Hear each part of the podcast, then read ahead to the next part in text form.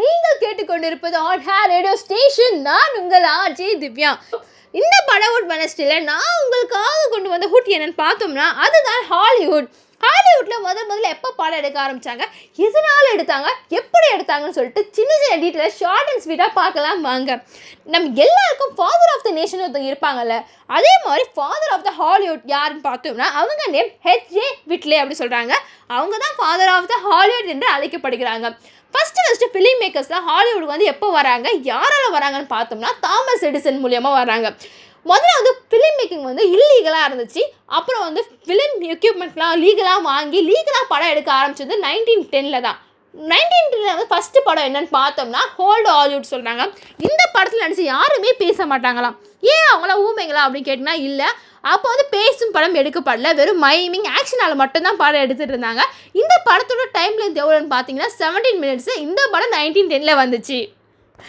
Nineteen டென்னுக்கு முன்னாடி ஹாலிவுட்டில் வந்து படம் எடுக்கிறதா பேனில் இருந்துச்சு. அப்புறம் நம்ம ஹாலிவுட்டும் லாஸ் ஏஞ்சல்ஸ் மர்ஜ் ஆனதுக்கப்புறம் நைன்டீன் டென்னுக்கு அப்புறம் சுச்சுவேஷன்லாம் மாறி படம் எடுக்கிறதுக்கு நிறைய வாய்ப்புகள் வர ஆரம்பிச்சிச்சு. சரி படம்லாம் எடுக்கிறாங்கன்னு சொல்லிட்டு படம் எடுத்ததுக்கப்புறம் என்ன வரணும்? ஸ்டுடியோ கண்டிப்பாக வரணும். ஃபஸ்ட்டு ஃபிலிம் ஸ்டுடியோ எப்போ வருதுன்னா நைன்டீன் லெவலில் வருது. அது யார் எடுத்துகிட்டு வராங்க நெஸ்டா ஸ்டுடியோ தான் ஃபஸ்ட்டு வருது. நைன்டீன் லெவலில் நெஸ்டா ஸ்டுடியோ வருது. அதை தொடர்ந்து யார் வராங்க பார்த்தோன்னா வார்னஸ் பிரதர்ஸ் வராங்க அவங்க வந்து நைன்டீன் எயிட்டீனில் வராங்க. சரி ஹாலிவுட்லாம் ரெடி ஆயிடுச்சு ஹாலிவுட்டுக்கு ஒரு சைன் போர்டு வேணும்னு சொல்லிட்டு அந்த லேண்டுக்கு வந்து ஹாலிவுட் லேண்ட் அப்படி வைக்கிறாங்க.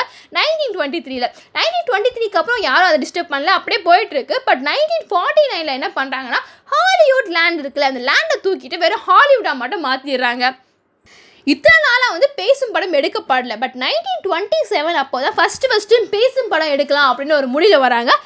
டாக்கி ஹாலிவுட் வந்து அப்போ தான் ஜாஸ் சிங்கர் அப்படி சொல்கிற டாப்பிக்கோட சரி ஃபஸ்ட்டு பேசும் படம் எடுக்கலாம்னு சொல்லிட்டு ஒரு ஐடியாவில் வராங்க. அது வந்து நைன்டீன் டுவெண்ட்டி செவனில் நம்ம எல்லாருக்கும் தெரியும் பெரிய விருது என்னன்னு பார்த்தோம்னா ஃபிலிம் ஃபேரா சைமாவா இல்லை இல்லை. அதை விட பெரிய பெரிய விருதுன்னு பார்த்தோம்னா அதுதான் ஆஸ்கார் அப்படி சொல்லுவோம். ஃபஸ்ட்டு ஃபஸ்ட்டு ஆர்க் ஆஸ்கார் அவார்ட்ஸ் வந்து எப்போ கொடுக்க ஆரம்பிக்கிறாங்கன்னா நைன்டீன் டுவெண்ட்டி நைன் அந்த ஆஸ்கார் அவார்ட்ஸ் வந்து எங்கே நடக்குதுன்னா ஹாலிவுட் ரோஸ்வெல் ஹோட்டலில் நடக்குது. வெறும் பதினஞ்சு அவார்டு வச்சு தான் ஃபஸ்ட் ஃபஸ்ட்டு ஃபஸ்ட் இயரில் அந்த ஆஸ்கார் அவார்டு ஆரம்பிக்கிறாங்க.